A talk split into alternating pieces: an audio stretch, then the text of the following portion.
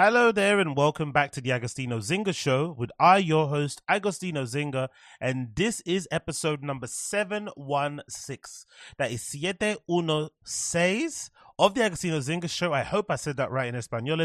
If I didn't, no hables inglés. But hey, welcome back to the Agostinho Zinga Show with I, your host, Agostinho Zinga, and I hope you're doing well wherever this lovely little podcast may find you. I hope you are doing swimmingly. How am I? You know how it is. All things going well, all things going well. Had a bit of a couple bummy days because of the news of Man United being sold to Sir Jim Ratcliffe, as he's been called now, the Rat Ratcliffe, right? He's now buying 25% of the club and getting in bed with the Glazers that he said he would never do because he's meant to be a United season ticket holder. I've kind of gotten over it. It kind of is what it is. Nothing I can do. And I'm trying to be somewhat positive going forward with the weekend kind of revving up to go, right? I've got some plans. I may go back to Fold, which I haven't been to in a while. I may do a little DJ mix at Pirate. The, the, the, the world is my oyster, right? The world is my bloody oyster. So I'm trying to put that on my brain and obviously record these lovely podcasts for you lovely people out there who spend some time out of your day to listen to them. So I do appreciate every single one of you out there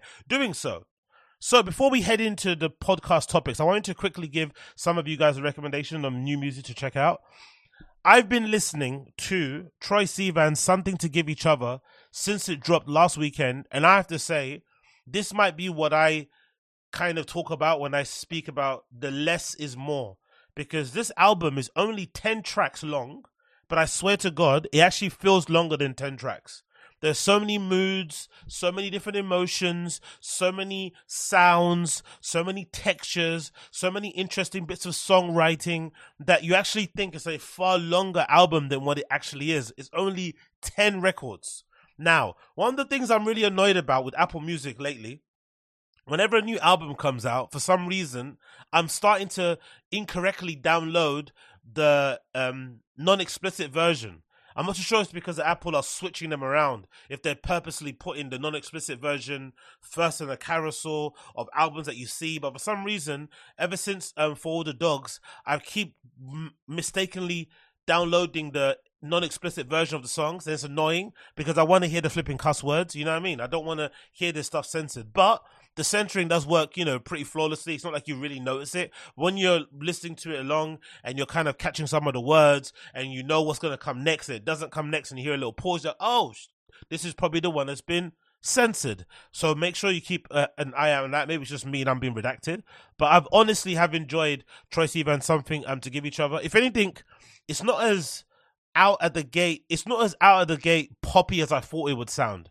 It's a little bit more um musical. It kind of shows off his artistry a little bit more. It, it honestly makes me super excited for the next album. I know fans are annoying like that to artists. He's probably worked on this album for many years. I think yeah the last album came out what um 2018 or something like that right? I think so. Or 2020 so it's been a while. So for a fan like myself to say oh yeah i can't wait for his next one but this sets a good sort of basis and a primer to what he has coming up in the future. I think so. This kind of shows the kind of breadth and the range that he has because he could easily go down the really, I wouldn't even call it pastiche, but the almost cartoony, disco-y, poppy, indie dance lane if he wanted to and he would smash it. Like honestly, if you wanted to go down that route, um, you know, think of like MGMT, Tame Impala Sonics, right, mixed with Elton John Elton John esque vocals. He could easily smash that if he wanted to, but he obviously likes to do what he does now at the moment. And the what I like about the album is that if you heard Rush, the single, which is honestly one of the best records to drop this year, it's really frustrating to me how it's sort of like dropped out of the flipping.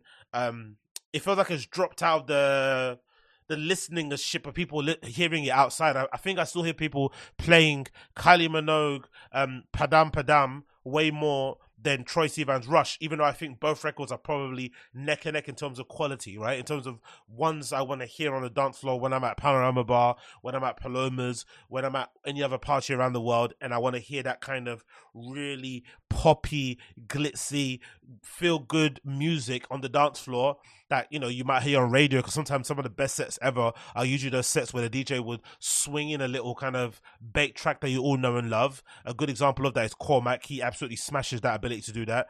Um, and obviously Boris, one of the residents over there at Berghain. But I really do like both tracks, but it's a shame that Rush is sort of like falling in the pecking order compared to um Kylie Minogue's Padam. Anyway, go back to Troye Sivan. I really have enjoyed this album. I think it surprised me because it doesn't sound like what Rush sounds.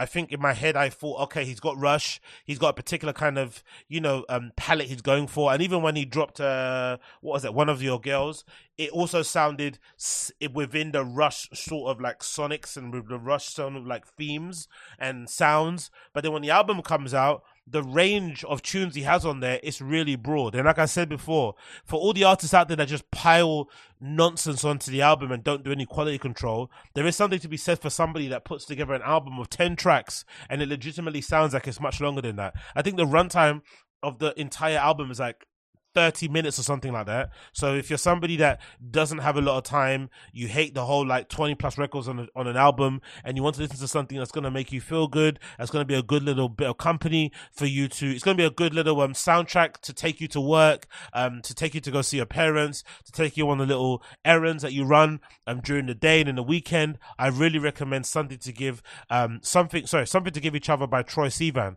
One of the records that I really like on this, right? That I think is superb might be Still Got It. And it kind of reminds me, if I'm not mistaken, Still Got It reminds me, um, is it Wildest Night or Coldest Winter? What is it? There's a there's an album, there's a track on 808s and Heartbreak. That's it. Say You Will. Sorry, I know it's not the right one. There's a track on um 808s and Heartbreak by Kanye West. The first track on that album, 808s and Heartbreak, called Say You Will. And for some reason, Still Got It. Sort of sounds like Say You Will. If you haven't heard it before, please do. Please check out Kanye West Say You Will from 808s and Heartbreak, one of his best albums ever. That album or that single, um, or the track, sorry, on Troye Sivan's album, track number five, sounds very similar to it. So I love the feel of that. But my favorite, and also just to make an actual point, actually, in my room, featuring this person called uh, Guitarra Cadilica Fuente, I'm not too sure if it's actually Troye Sivan's on the album or on the lyrics and stuff or somebody else. I'm not sure who's actually singing in Spanish, but I really did enjoy that song. But my favorite song on the entire album has to be Silly. It's got such a good vibe to it. I love the lyrics. Um, and it's actually produced by this guy called Ian Kirkpatrick, who also, if I'm not mistaken, produced one of my favorite Dua Lipa records called "Don't Start Now." You know the one that's like, "If you don't wanna see me dancing with somebody." Right, you know that one, right? I sound exactly like fucking Dua Lipa, right? If you wanna believe that anything could stop me, don't show up, hey, don't come out, hey, don't start caring out about me now. Walk away, you know how. Don't start caring out about me now. and there's a really good uh, remix of it too by Kaytranada that came out a few um, years ago as well that you should check out if you haven't checked it out. It's one of the underrated K Kaytranada remixes, like his absolute slapper. I remember when I used to play out a lot, I used to always drop that in the flipping dance floor and people be like, oh, oh, oh, oh. I mean, it's an absolute banger of a track. But yeah, Silly on Troye Sivan's album, track number eight is probably my favorite. The second track that's probably my favorite outside the singles, the obvious ones, might have to be the last track, um, How to Stay With You. The songwriting on that is pretty magical. I'm not gonna lie, and it might make you very, very emotional once you kind of um read some of it out. Uh, let me see if I can find it. And it's very, you know, it's, it's very interesting. But let, let me let me read it to you. Right? It says, "Uh, um, cut my garden down. I've got no flowers, but it's the t- it's the thought that counts. I wish you lived a little closer. Maybe when we're a little older, we can set up a shop." Back where you are, or I can take you home. I feel like my brother might like you, just not the same way I do. It's so cute, so magical. It makes you want to smile. It's a really lovely, lovely, lovely record. I'll continue because why not? It says, Boy, I wish you were the piece to get me out of the game. If I have to say what I mean, is it fair to say? All of these visions impair my decisions and I can't stop. I'm a little bit fucked on this. I'm a little bit out of time to spend with you. Baby, turn around. Give me one more kiss. I'm a little bit lost on how to stay with you. this is one of my best bars, the best bar in this in this track, verse two. I turn my bussy out. It's been a sec, but I didn't forget how to pull you in closer in case it's not till we're older. Then that we are that, that sorry that we reach the top, the pinnacle of everything we are.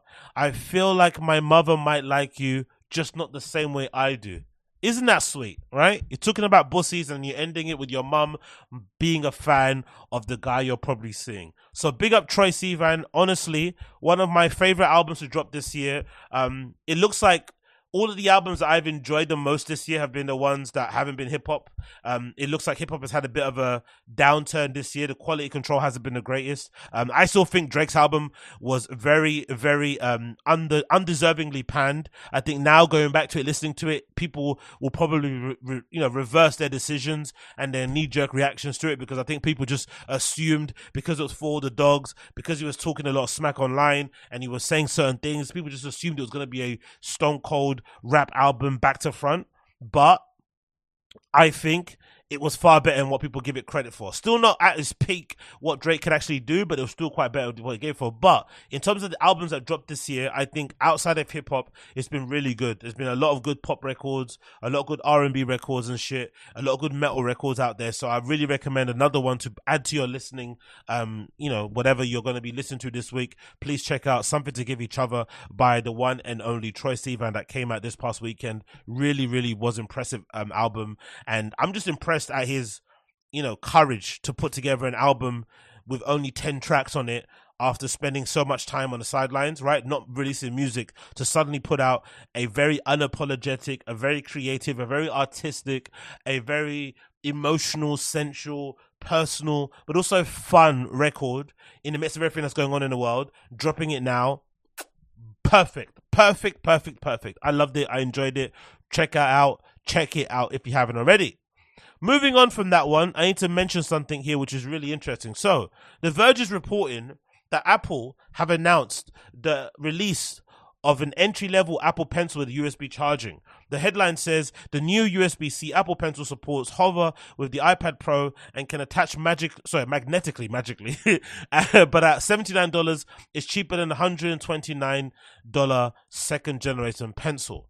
I'm just surprised that this pencil stuff never really took off the way it probably should have taken off. You know how people really had a big time or really loved the idea of a foldable keyboard, had that magnetic that magnetic magnetically snap. Sorry, uh. I, it sounds like I'm saying negatively, innit? I don't know what's happening in my flipping words here, but I felt like people were way more excited when they had those magnetic keyboards that sort of clip onto the side of your flipping iPad, and it also has a bit of a kickstand on it that you can kind of use when you're on a plane or when you're on a train and shit. But for some reason, the pens never really took off the way they should have, um, especially when it comes to like design, especially when it comes to art. Obviously, the most famous person I can think of that does a lot of their art on an iPad using a you know a digital pencil and stuff is David Hockney, right, the legendary um, English artist. But for the most part a lot of people don't really vibe with pencils and t- on tablets and shit. And I wonder why it's never really been adopted en masse the way it probably should have. I really wonder.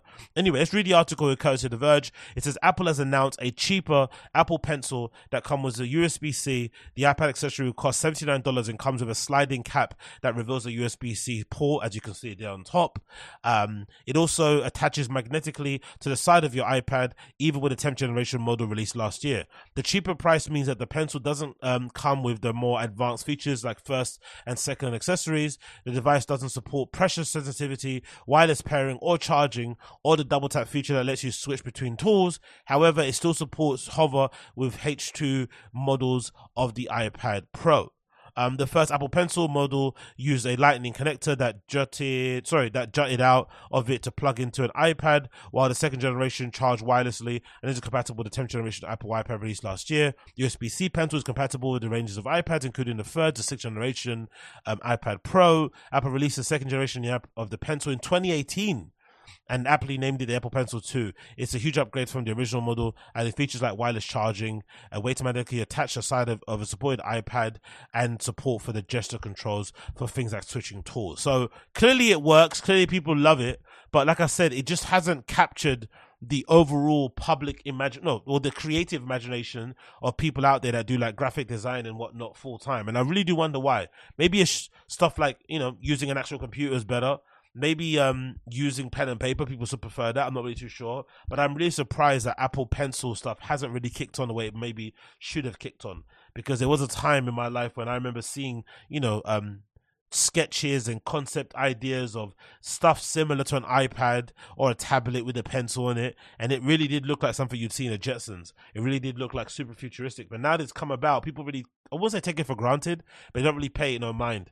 And I really am curious as to why. Maybe it's a price. Um, maybe it's the fact that the utility, a lot of people out there probably won't need to use this if you're not if you don't draw, if you don't care about doing it digitally. And there is probably a, a huge amount of people out there, I would assume, who still probably enjoy um, drawing, painting, whatever it may be, the old fashioned way with a pen, paper, with some paints and shit, with canvas. There's probably a lot of people that still enjoy doodling over the tablet thing. So that's probably why it never took off. It kind of reminds me a little bit of why like um, digital magazines and digital comic books never took off the way they should have either. You would assume people would want to do that, but people actually enjoy buying coffee table books, magazines, flicking through them, even with the, you know, overabundance on fucking ads and shit. They still prefer that tactile experience over just reading it digitally on the iPad and stuff. So it kind of is what it is, really. But big up Apple for what they released there. Big up Apple for what they released there. Next, I wanted to mention this interesting article courtesy of Hypebeast, which features a look around the new DICE headquarters in London.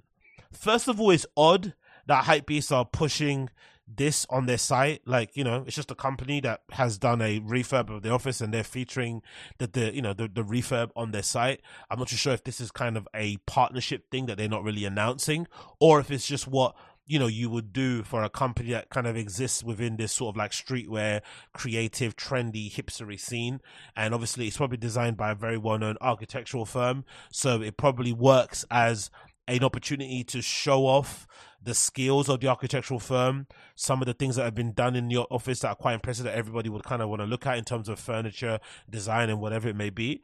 And then you would imagine it probably is a very sly way to advertise DICE as a company maybe to prospective investors, maybe to potential employees, and just to kind of give the you know to kind of give people an insight behind the curtains, a peek behind the curtain, sorry, as to what goes on at the head office and what it look, kind of looks like at the headquarters here in London. So I guess that makes complete sense in that regard, but.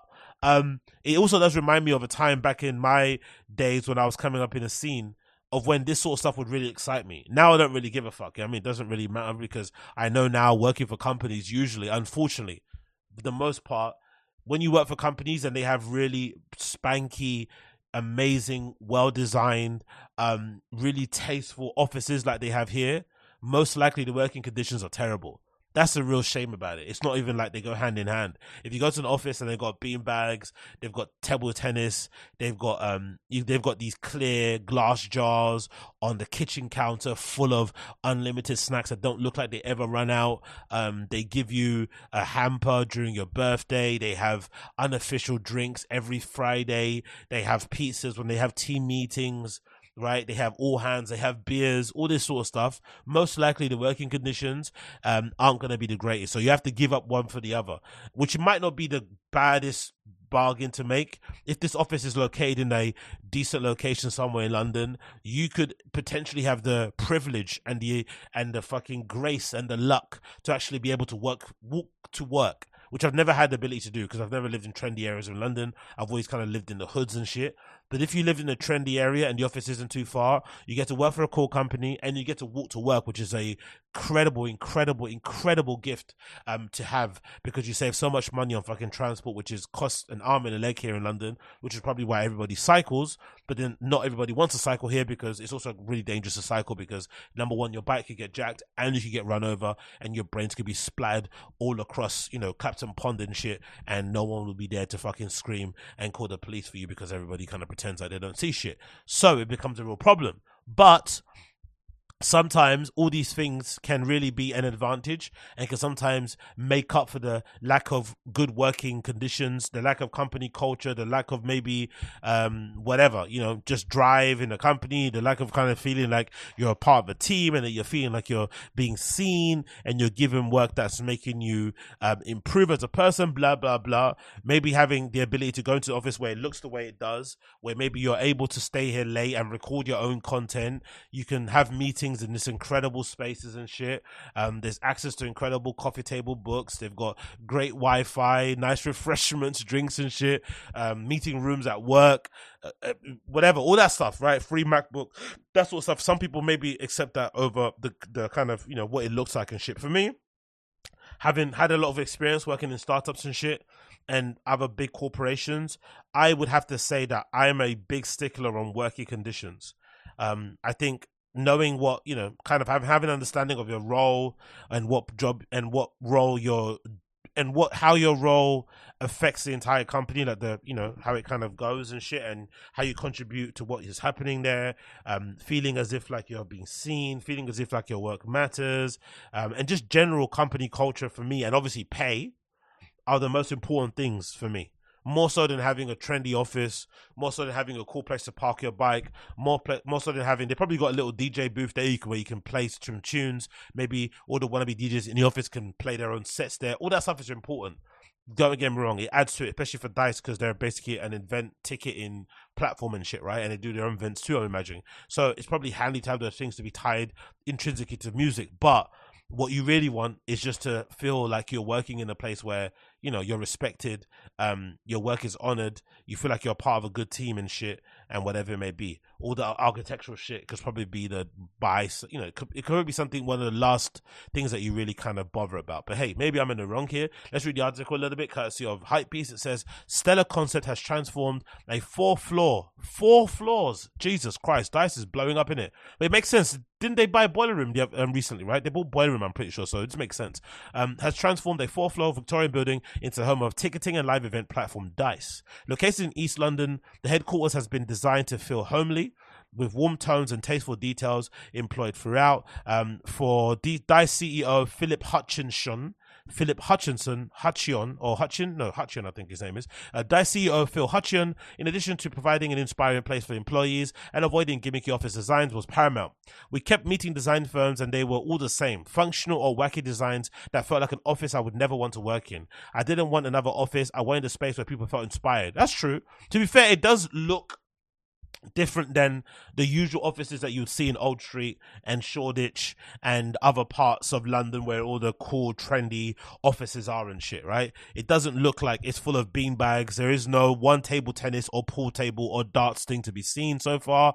Um, that's pretty nice. There's none of that um, cringy fake astroturf on the outside balcony, right? Like it's it looks pretty decent. Like it just looks like a really well designed home that you'd see in Architectural Digest. So big up them for doing that, I guess. Um, let's continue with the blurb here. Um, a regular at the non on sorry a regular at the on-site cafe Hutchion asks to meet the team behind his interior design and as such um stellar concept was brought on board. Overall the team took a modern yet warm approach inspired by Italian designer um Gae uletti Aulenti. She believed in the power of the occupants in making a room. Um Stellar Concepts creative director and founder Tatjana von Stein kept focus on the people who use the space. Wow, boy, that's a really cool office. I don't know. I'm not gonna lie. That building is great. It looks like an old factory. It says Collins and Hayes. Maybe it's a sugar factory or something. Who fucking knows? But it looks really, really cool. The actual building itself, and I love the fact that they haven't fucked around with the um what, what, would you call it? With the exterior too much. Sometimes buildings like this anyway there is a lot of restrictions around what you can do to the outside of it. So maybe a lot of it isn't like their decisions. They just can't you know you're not really allowed to like strip this back and turn it into a fucking mcmansion but i still like the fact that they did leave it fairly the same as it probably was. Probably stripped away some of the gunk on the walls and shit. But I like it's just got exposed brick, all the glass there, loads of natural light coming into all the rooms.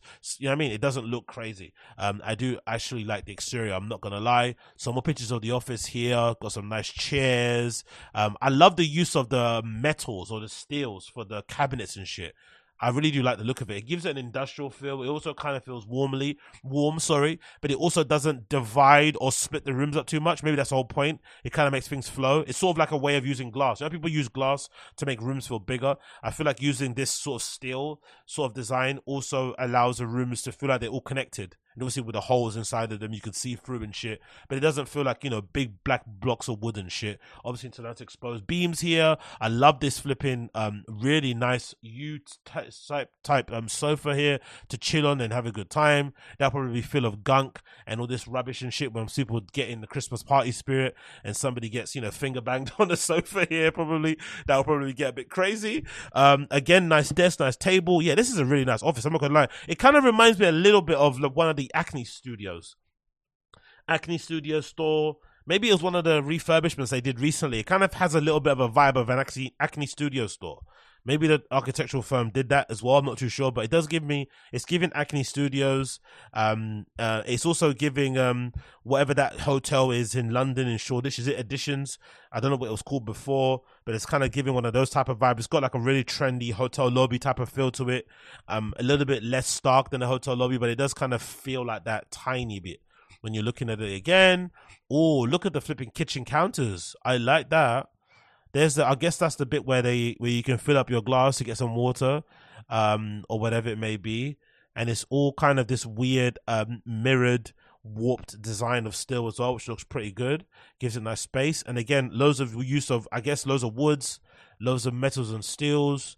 Um, all the sofas have been upholstered, got upholstery on them, and feel really nice and warm.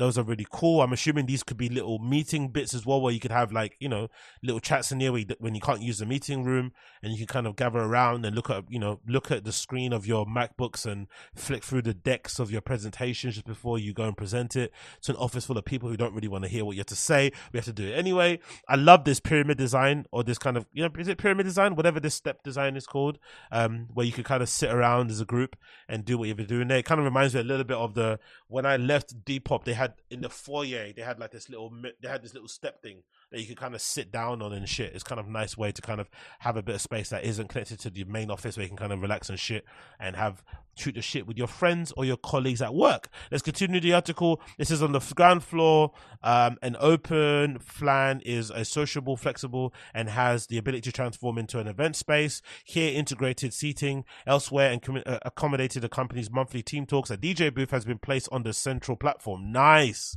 Across the first, second floors, workspaces and meeting rooms are dotted, while the top floor offers a space for quiet research and reading with a library full of books. Okay, I like that idea. I like that all the hustle and bustle is on these earlier floors, and then when you get to the top, it gets really quiet. I'm guessing that's the last slide that we saw here. When you get to the top, that's where the sort of like library ish type style things are. So it's around here, right? This is where all the quiety bits where you can come and like sit down and have whispery meetings and obviously read your book and shit that you've only got into the first couple of pages and pretend like you know what you're doing. And um, for most of the furniture, Sella Concept came up with the bespoke designs, which have been made by British craftspeople and a combination of res- responsibly sourced cotton, stainless steel, and wood. To add to the lived in feel, vintage pieces were selected and slotted in around the entire office. Take a look around, blah, blah, blah, blah. So, yeah, it looks really good. Um, big up Sella Complex for putting it together. Big up Dice for promoting it, I guess, on here. And I'm assuming there's going to be a bunch of people out there that are going to be like, you know what? This office looks banging. I want to work there. But like I said before, um, just keep in mind that just because the office looks trendy doesn't mean the work environment's going to be the greatest. So, just, you you know, obviously inquire, obviously find out. Um, there's sites like Glassdoor that exist for a reason. Um, see what people are saying on there. Make an account if you can't log in and read the reviews and see what people have said about working in those places, the interview process, bloody blah blah blah, what the promotions are like, all these things. And usually try and read all the reviews. It doesn't matter if the person isn't working in. It doesn't matter if the review isn't in the area that you want to work in or the, for the role you want to apply for. Make sure you read all the reviews because most likely the common complaints about a company will be felt in various roles, regardless of if they prefer the manager that they work underneath or not. Whatever company culture things that get under their skin or whatever work icks they have will probably be universal. So make sure you check things like Glassdoor, inquire, find out, um, because you know when, when it comes to jobs, you really have to have good level of job satisfaction and feel comfortable in the space you're in in order to do your best work. That's my personal humble opinion. I think those things are far more important than having good Wi-Fi and trendy office spaces, but it obviously does help because you spend a lot of your time over there. So it does make a lot of sense. Moving on from this, courtesy of Vogue, we got the news that Moschino, Moschino, Moschino has named Davide Renne as their new creative director. And the reason why I'm bringing this up is because I haven't seen much um, backlash on the social media around this naming of Davide Renne as the creative director of Moschino, Uh, even though everybody was pretending to be outraged that flipping, what's it, Kering had hired another white male to take over the creative role and wanted more women there. They didn't really care about the black straight guys anyway, but anyway, who gives a fuck? But they really want women to take those type of roles. And um, if I'm not mistaken, having checked online, the holding company that controls or that bought Moschino back in the day also has a few other comp- um, companies that they sort of like manage. I guess one of them is uh, Alberto Ferretti and Philosophy and a few other ones. But I'm pretty sure all the creative directors of all the brands that they manage or they bought um, are all white. And I'm pretty sure they're all boys or they're all men. So it's obviously something happening in the industry where this is a thing for a reason. And I guess why I wanted to bring this up is more so as in like, it's probably an issue more so with the fact that it's only one type of people that get any type of roles, as opposed to hey, let's just get women involved. I don't like that type of the conversation. You know I mean, I want the conversation to be a little bit more interesting, expansive, and actually get into the crux of what maybe the issue may be, so that maybe we can make some, you know, headway into maybe solving it. Because clearly, if you listen or if you agree, um, you know, or if you know anything about the industry, you would know that there is a lot of women who work in the industry behind the scenes in various areas.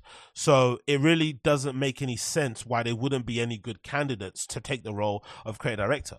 And then when you kind of broaden it out a bit more and you think of people like myself who are straight black males who come into fashion and want to get involved, most likely if you're do if you are trying to get into it, you're having to compete against the women and the gays who are usually at the pinnacle at the top of design and when it comes to fashion. So I would imagine if you're a black straight guy or if you're a straight guy in general and you're coming into this field, you're probably going to be of a very high standard because the standard that they set the gays and the flipping um, women's is incredibly high. You have to match that standard just to get a look in. So it's interesting that people that look like me don't get an opportunity, but no one speaks about about that. Okay, no one speaks about that, and it makes me angry. No, it does. I don't really care. But let's just mention and read the article anyway. So, um, congratulations to Davide Renne. Hey, I also like um his announcement pictures as well. I'm not mad at those in the slightest. Um, it says here, um, Davide Renne is the new creative director of Moschino. The highly regarded Tuscan-born designer will start on the first of November.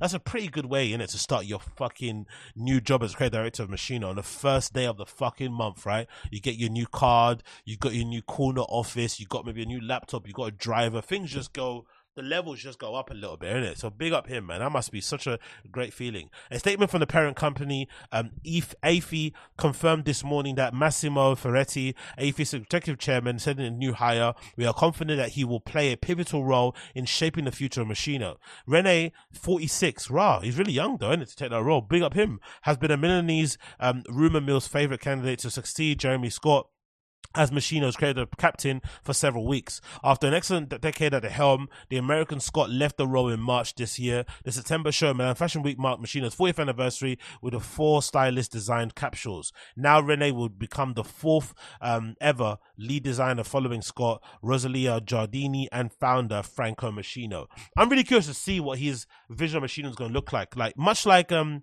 when Alessandro Michele left Gucci, I was just more interested to see what type of Gucci we'll see on the runway because Alessandro Michele's Gucci was a very distinctive look, that almost kitschy circus cartoony look. Well, Moschino is probably more circus cartoony than Jeremy Scott, so I'm interested to see what Renne will be doing.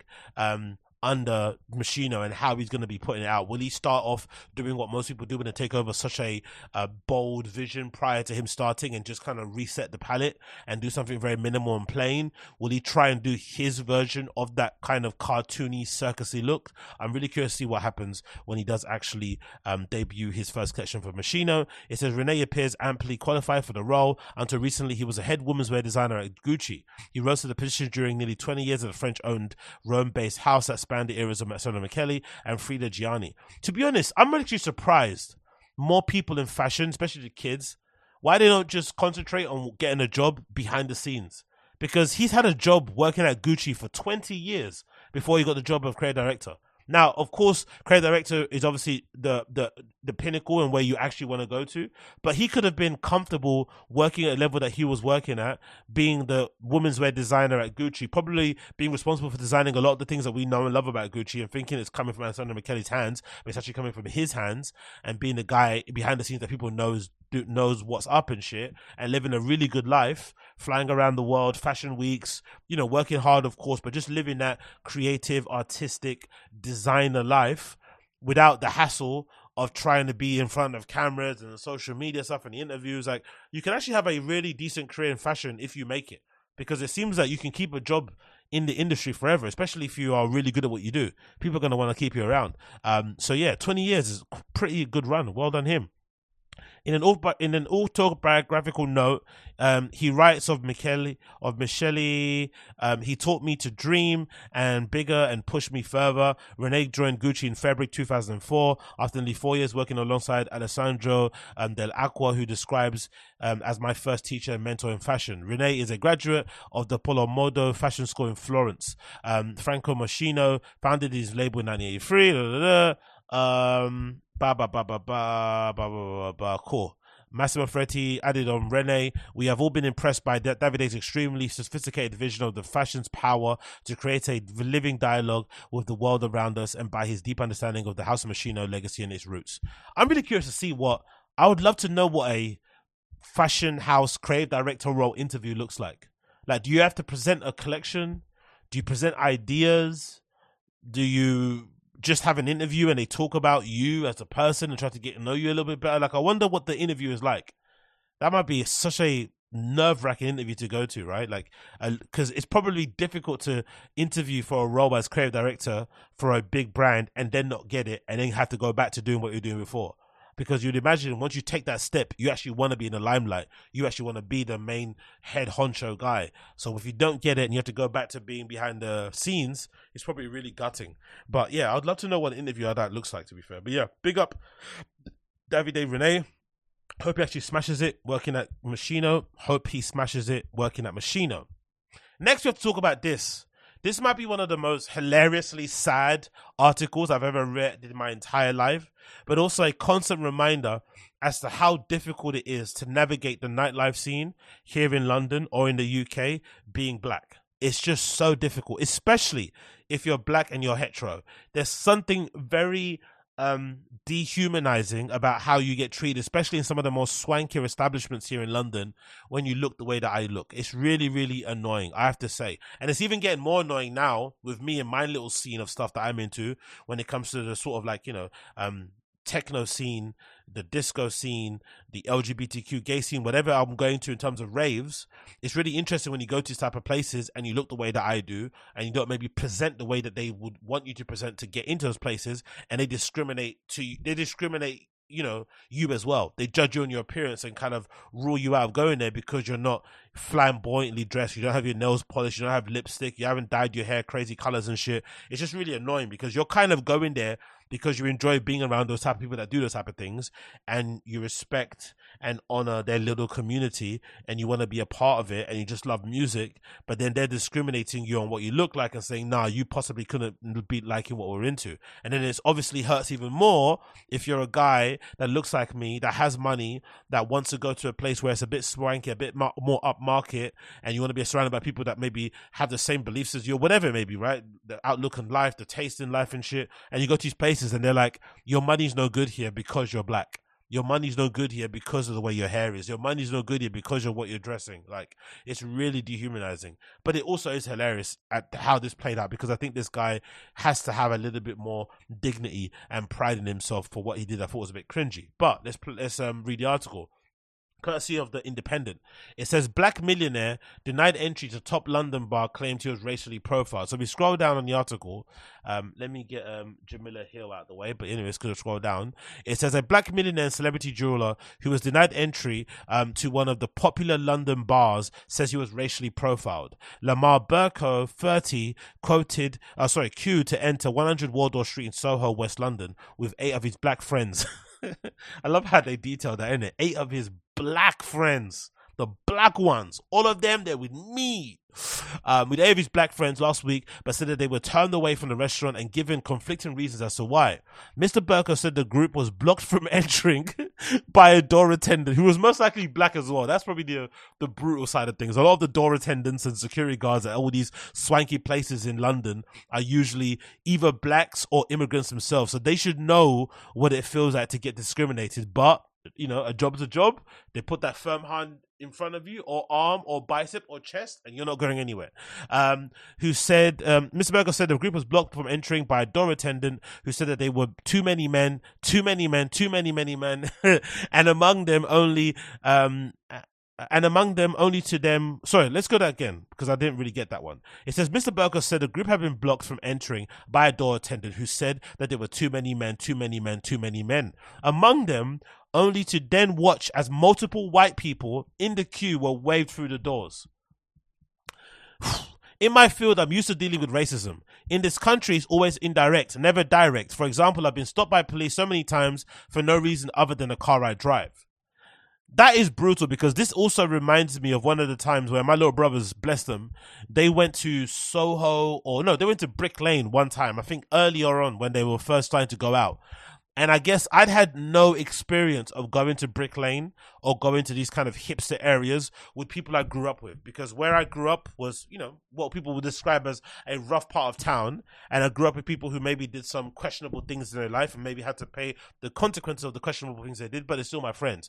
But we only hang up, we only used to hang out with those, or I used to hang out with those people when I was at home when I lived back at home or when we were playing football or when we'd go to like little house raves and shit. They weren't really people that I would go out to the trendy events with. So I always had a bit of a split in terms of my friendship groups. I had friends that I went skateboarding with. I had friends I went to like techno parties with. I had friends that I went and drunk with and did drugs with. I had friends that I hung around with in the ends. So I never really had an experience of you know, of kind of mixing those friends with other friends. It was always kind of separate. I don't know why, but it just really was. So my brothers went to Brick Lane to party, and then I remember them coming back with really angry and just cussing out Brick Lane and everybody there. I couldn't understand why, and then they described the the feel what happened, and basically, I think they queued up to go to like 93 feet east or something like that, right? Back in the day. It's not even like a big swanky place or anything, but it's obviously at the time it was like Tech House Central or maybe like Funky House Central back in back then when it happened, and they were denied entry. So it was all my all my bro- little brother's friends went there together. There might have been like ten of them, you know, still friends, still boys. Like why can't they all go together to a club somewhere? That's their friendship group. And when they got there, the bouncer was like, "Yeah, no, there's too many boys there. You can't go in." And then of course, what happens as soon as they get denied, a whole group of white lads come in, um, and they will get waved to go in. So it's like you're allowing only the white guys to come in in groups, but not the black guys coming in groups, which is incredibly, incredibly racist, right? There's no other way to kind of cut that because if you've ever been to tech house raves, you'll know everybody causes an issue in there. It's not even like based on race or even gender. Sometimes tech house raves with all the shufflers and shit, sometimes it's the girls that get really, really crazy.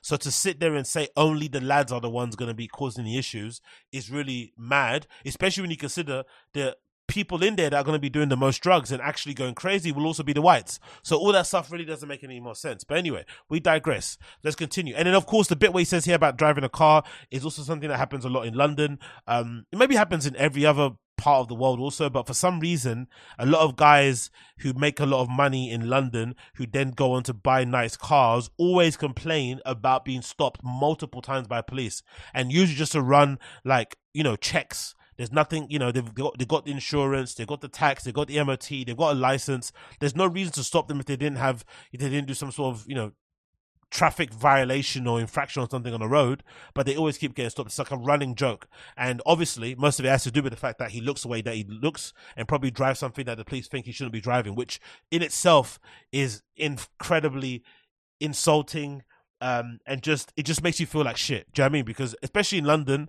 a lot of police, especially if you're the area that you live in or the place that you go to, you'll probably bump into them a lot of the times. So you would imagine they'll probably add a note to their car so that if it does get pinged up on the system, they'll say, "Yep, don't worry, we check your stuff. It's usually good." But they just keep stopping them again and again and again and again. So you can't even. This is that's why people say London and the UK is bad vibes because you can't even really enjoy your wealth and flex like you would do in other countries because people are always questioning whether or not you des- not even deserve it, whether or not you, whether or not that is actually yours. Um, they're questioning whether or not you know what you're doing. All these sort of weird things happen here. It's a very strange place to live in. That's why people usually try and dim their star and not be too like you know out there because they don't want people to discriminate against them and make them feel less than. Anyway, continuing on with the article, um, as you can see, there's a picture here of the young guy there standing in front of a really nice car with a nice suit and a nice watch. It says, But I could not believe my eyes, it says here, when the staff member took my friends out of the queue, making everyone look at us as we were troublemakers, then let all the white people in and not us. I haven't slept. I feel so violated. Exactly. Imagine that. Imagine how embarrassing that is to go to one of those swanky um, Soho places, right? Let me see where she looks like. 100 Wardour Street. I bet you it's one of the places on like a bait road as well. See, exactly. It's in Soho. It's on a really bait street. So when you don't get in, people definitely see you, right? There it is there, a really busy street. So when you don't get in, people definitely see you, they don't get in.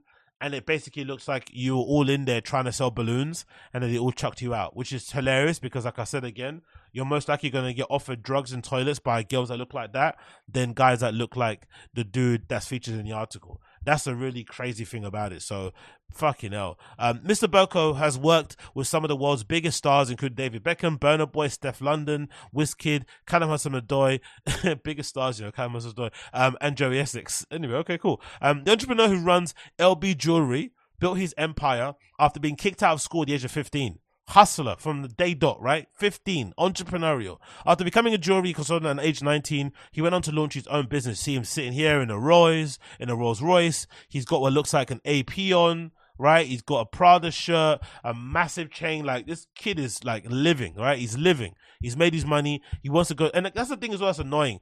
It seems like if you're somebody like him who has a bit of money and you prefer to, you prefer the nicer things in life, and you want to go to these more swankier places, the 100, 100 Wardour streets, the Chiltern firehouses and shit, even places like fucking Soho House and whatnot, you have to have uh, a con- somebody kind of co-sign you in order to get in and not feel like you're being violated in these places just because you want to go to a place that just is a bit more swanky. The only place where you might not get violated and be welcomed with open arms is places that are kind of made by people for that are made that by people that look like you, like you know whatever black raves are called and shit.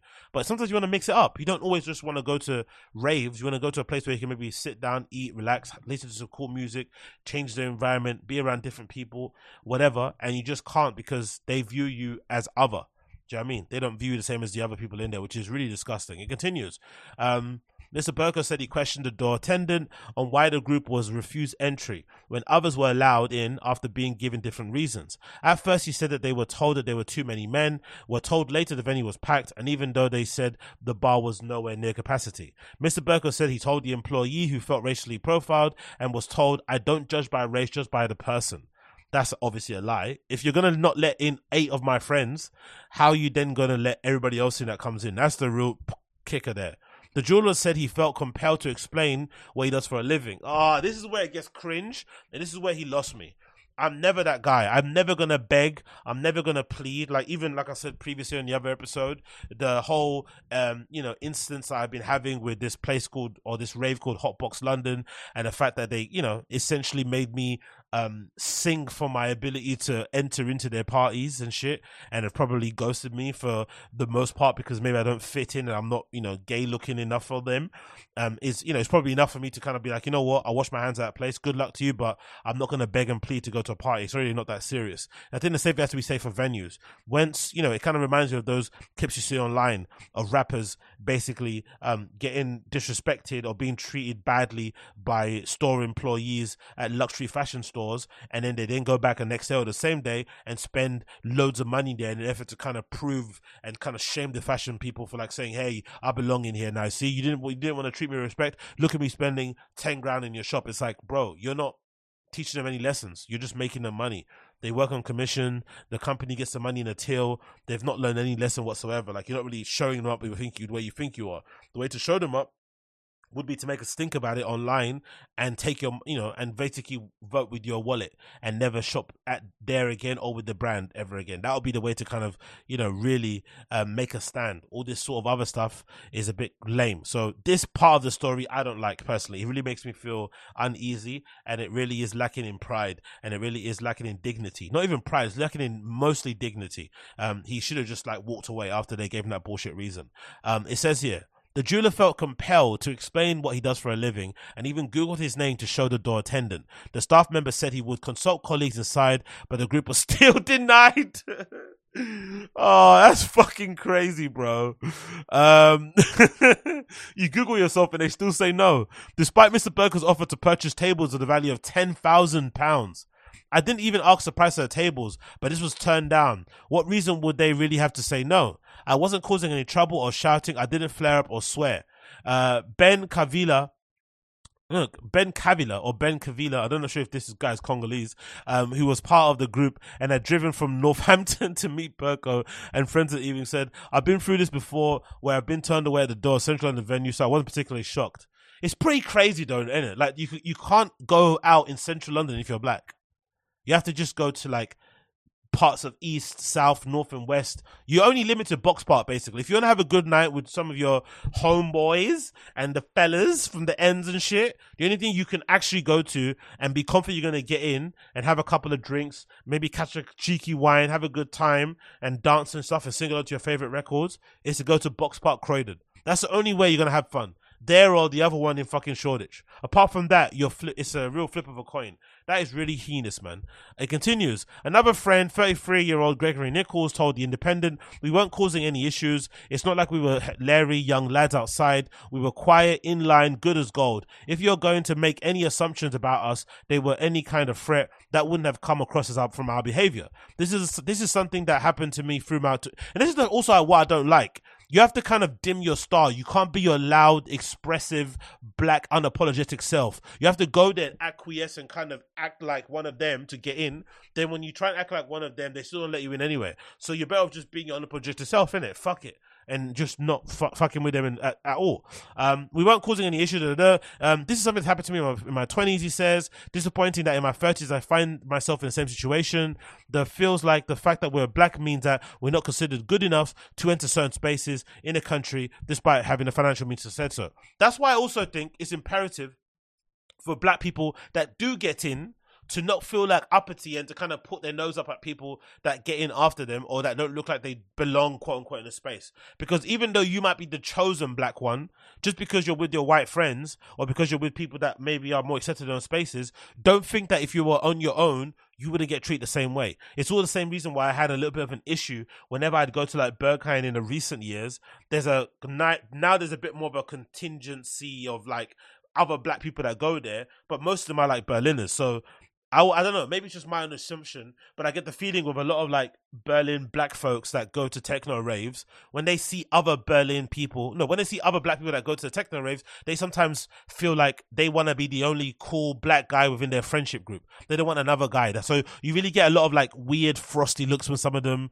Some of them might even give you dirty looks, look you up and down. Afterwards, when you bump into each other and maybe say a couple highs and saves, they, you know, they kind of chill out and they realize, okay, cool, this, this person's not trying to take over my spot as the only black guy in the fucking friendship group. But it's oddly, it happens too consistently of the times I've been there. It really is odd how often it happens. And it's unfortunate because we're all in this together. The fact that we have to kind of acquiesce and conform and dress a certain way, right? Have our hair a certain way, wear certain earrings, put on certain nail polish and all this sort of nonsense just to feel like we fit in with these people is really dumb if you if that's your vibe, fair enough. But if you're only doing it to fit in, it's awful. And then when you see another person that looks like you not doing that thing, you shouldn't look down on them. You should maybe kind of bring them into your, you know, bring them under your arm and whatnot, welcome them and make them feel at ease because you know how hard it was for you to get in and you have to do some questionable things to get in and feel comfortable. So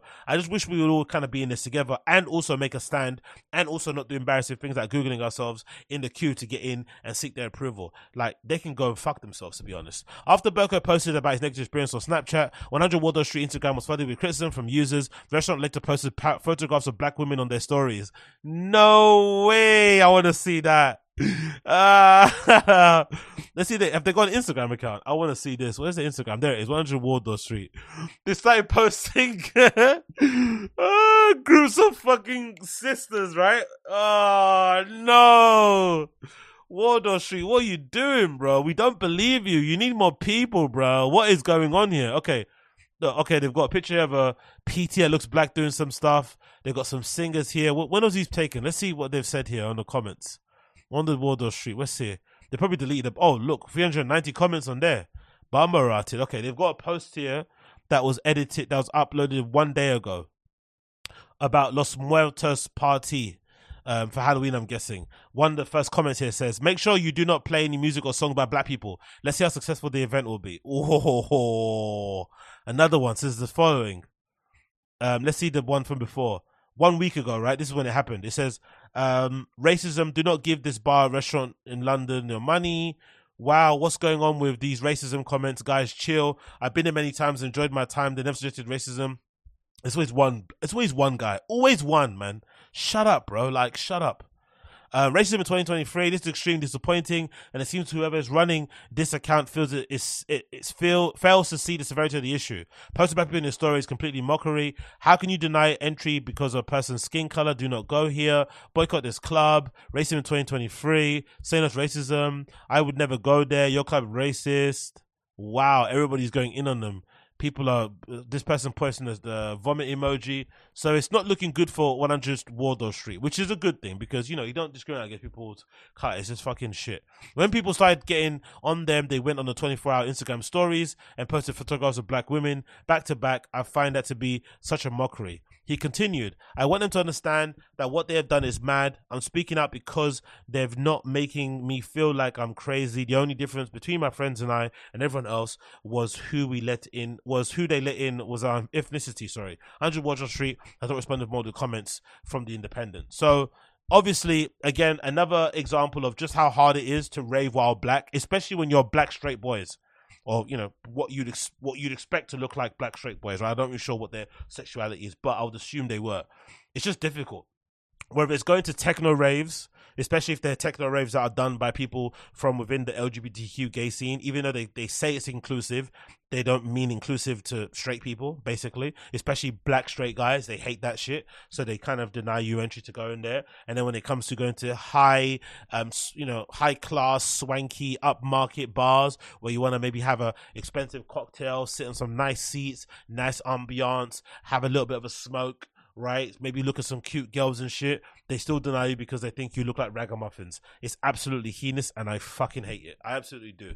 Um, and again, another example of why London is the bad vibes capital of the world. Why London is the bad vibes capital of the world. I swear to God, it's so fucking heinous. Anyway, talking about heinous stuff, um, solidarity, love and support to everybody that's been let go from Bandcamp. Absolutely heinous story. This as it's developing. Um, this is courtesy of RA. It says at least half of Bandcamp staff have been laid off as Epic Games and Songtradr closed the deal. Um, it continues here. It says at least half of Bandcamp's employees um, have been laid off, according to a statement from the Music Retailer Union today. Yesterday, Epic Games, Bandcamp's former owner, and Songtradr, in its new owner, completed the acquisition of the deal, which was first announced last month. According to Bandcamp's United statements, around 50% of the staff have been let go as a result. 50% of the staff. And if I'm not mistaken, when they originally were debating or negotiating the deal for um, what you call it for Songtradr to take over um, the acquisition of flipping Bandcamp. If I remember correctly, I remember reading an article that said they were given reassurances there wouldn't be any firings, and then when they took over, they fired fucking half of the staff like absolutely wild. So it's a statement from the Bandcamp Union. Um, it says today Epic Games sale to ba- of Bandcamp to Songtradr was closed, and at least half of the Bandcamp staff was laid off. This is heartbreaking. We love our jobs and the platform we built, the Bandcamp community. We're glad that we have our union co-workers who have each um, each other's back. We'll be moving together to decide what to our next steps are. On the Wednesday, we return to the bargaining table with Epic Games, and we'll keep you updated. Love and solidarity solidarity to the whole Bandcamp community. Thank you for your support. And it's interesting because if I'm not mistaken, this has kind of come about because of the union. I think they had some demands. I forget again. I forgot the details directly, but I remember something about they had some demands. The union, or they were trying to unionize. Then they put some demands forth, and then you know, basically, Bandcamp or the parent company said, you know what, enough's enough, and let go of a ton of people because I guess they didn't want to acquiesce, acquiesce to some of the demands. But let's read the entire article to see what the vibe is here. It says among the layoffs are JJ Sonik, Diamond Sharp, and Atossa Moinzadeh, who worked at the Bandcamp's popular editorial team, um, the Daily Bandcamp Daily. It's unclear what will happen to the platform now. Each of them posted on X to confirm their news. Um, today's news follows comments from Epic Games CEO Tim Sweeney, who is that Tim Sweeney from the radio session thing? Um, who in an email staff last month said that the gaming giant will be laying off 60% of its staff. In a statement sent to Vultures today, Epic Games said these are not new layoffs.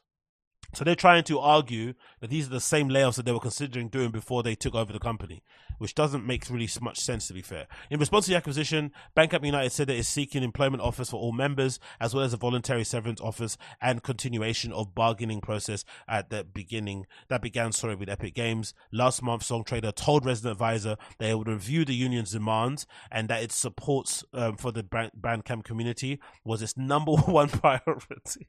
Honestly, companies are such pieces of shit in it, right? Last month, Songtradr told Resident Advisor they had reviewed the union's demands and that its support for Bandcamp community was its number one priority once its purchase was complete. Then it's like five minutes later, 50% of the staff got sacked. Fucking crazy. Alright, contact Songtradr earlier about the layoffs. This is the comment, the company's reply. After a comprehensive evaluation and including the importance of the roles for a smooth business operation and the pre-existing function of Songtradr, 50% of the Bandcamp's employees have accepted offers to join Songtradr. Those who didn't receive offers will receive severance from Epic as part of their layoffs. So are they trying to say that they didn't lay off anybody and they just gave them offers that they didn't accept? Is that what they're trying to spin it as? Wild. Epic Games bought Bandcamp in March 2020 Two, a year later, Bandcamp United was formed. Um, we'll report more on this story as it unfolds. And then I guess you got some tweets here from people who were part of Bandcamp, basically talking about how devastated they are. Maybe some of them being happy. Another one says here, um, this is the JJ Skolnik says, officially laid off after two weeks of limbo where I expected what would be a case, but no confirmation. Nearly eight years at Bandcamp and it's over. If anyone is looking for a dedicated, talented professional editor and culture writer, I am on the market people that announce their job, you know, status like this on Twitter really interest me. To be fair, I wonder how many offers they actually get. Most of the jobs I've always got in my life have always come from actually applying. People who say, "Oh, I can hook you up, I can get you this," they never follow through. And I'm not really somebody that ever asks people for anything. I think that's incredibly lame. But I wonder how many people actually get things through this process of like, "Hey, man, can you help me?" It's like I don't know if that actually works. Maybe you have to kind of go out there and graft yourself and just kind of figure it out. Um, get you know, open the Substack. Um, you know, start doing the things people do. You know, set up a podcast, whatever it may be, and then start applying. In it, it just is what it is. But hey, what do I know? Um, another one says, "Hi friends, myself and many colleagues were laid off from Bandcamp today, and I t- had a good five years there. Looking forward to the future. I'm available for any editing work, social media work. You can reach me on the email in my bio. Another said officially laid off from Bandcamp after two weeks of limbo and with my colleagues. Unsurprisingly, there have been no humanity extended in this process. Our union will prosper though, still working at Brick, still freelancing, so don't be a stranger. In response to today's news, artists from across the electronic music scene expressed their condolences and frustrations. Yeah, we don't care about what the artists have to say in it, really, to be fair. But yeah, um, again, um, my thoughts and feelings go out to all the people from Bandcamp that did get fired. It's never a good thing when you get fired from companies, especially like this. Um, it's even probably more disturbing when it happens um, and it's not done under the guise of like trying to be cost effective because I haven't heard anything so far from the articles that says Bandcamp was running at a loss, blah blah blah blah. Because those things are probably a little bit more easier to accept because you know they have to cut make some cuts to kind of make the company stay afloat or help the company stay afloat. So you're not you don't really take it too personally. But when a company gets bought out usually from my experience there's also the option that the company wants to keep the employees maybe wants to add new employees. And the reason why people are buying them is because they want to keep the thing functioning. So people's jobs are never really at risk. So this must be a doubly hard to deal with because I'm sure a lot of these people were celebrating maybe before the fact that you know what you call it um the fact that flipping um, Epic Games and Songtradr came in um, for the fucking deal, and now suddenly this flipping thing is looking very, very, very dicey. And again, um, Force and Feeds got to everybody that's kind of lost their job there at flipping Bandcamp. It's not good. It's not great. but I guess a lot of people probably thought. I guess a lot of people probably saw this was inevitably going to happen at some point as soon as Bandcamp went for sale the first time. I think I remember seeing on social a lot of people basically saying this is the end. And I think we've now been seen, we've seen now um, clear examples, even with the union set up that clearly Bandcamp, especially how it functions and the fact that it's for the artists and for the creators and bloody blah, blah, blah, this community feel has completely gone. It's just going to turn into another soulless company, um, just churning out stuff that other companies do like Beatport and Juno and all these other things that exist out there. So that's a really sad thing to, to say about this sort of stuff. It started with good intentions. It started with a pure goal and then as soon as it got sold the first time, every other subsequent sale has completely took away any type of soul, any type of humanity from the company, and now it just exists as a platform to just churn out music, basically, isn't it? That's basically what it is. Nothing else, nothing more. And again, the people that suffer are the ones that legitimately were part of building the company from the ground up. Um, so I can understand why that could be really hurtful. But again, um, you know, the world is your oyster out there. There's loads of uh, tools and options for you to use to kind of spread your message and get your voice heard. And then you're hoping also because of all the kerfuffle with this, maybe some people will reach out to these people on Twitter and kind of give them deals and offers. But for me, I would waste less time announcing my employment status on social and just get to applying personally if that was me and opening a Substack and setting up a podcast and doing videos and reviewing stuff for free and blah blah blah. Whatever it may be done, I'd get it done just to keep the lights on because it's getting cold, it's approaching Christmas, and you know hey, you need to get get that sorted. That's what I would say. But again, love and light, solidarity to everybody over there at Bandcamp that got fired. Um, keep your head up. I'm sure you guys will land on your feet eventually. And even if you don't, make sure you push these motherfuckers until the end. Do never let go. Never take your foot off their necks. Get your severance. Get whatever you are deserving of getting or whatever's in your contract, and make sure that you get it. Don't delay. Don't take your foot off the, their necks. Don't feel shy about doing so. And I hope that you get a good resolution from that. I really, really, really do. Anyway, that has been the Agostinho Zinga Show, episode number 716. Thank you for tuning in today. It's been a really pleasure to have your company. I'll be back again tomorrow with another episode for you, so do not delay. It was a bit of a short one, just for the fun of it. But if you're listening to this podcast and you enjoyed it and you liked what you heard, why not leave me a five star review on all of the podcast apps that exist out there, such as Spotify and Apple? You can leave nice little five star reviews there to let people know that you enjoyed the show. Of course, all links to my socials and shit are in the description, as well as links to the stories and what I spoke about. You can find them in the links of the description also. And and if you listen to this via the audio side of the podcast, you shall be hearing my song of the day playing underneath my voice right now as this show rounds out. So thank you for tuning in. It's been a pleasure, never a chore. And I'll see you guys again very, very soon. Take care. Be safe, everybody. Peace.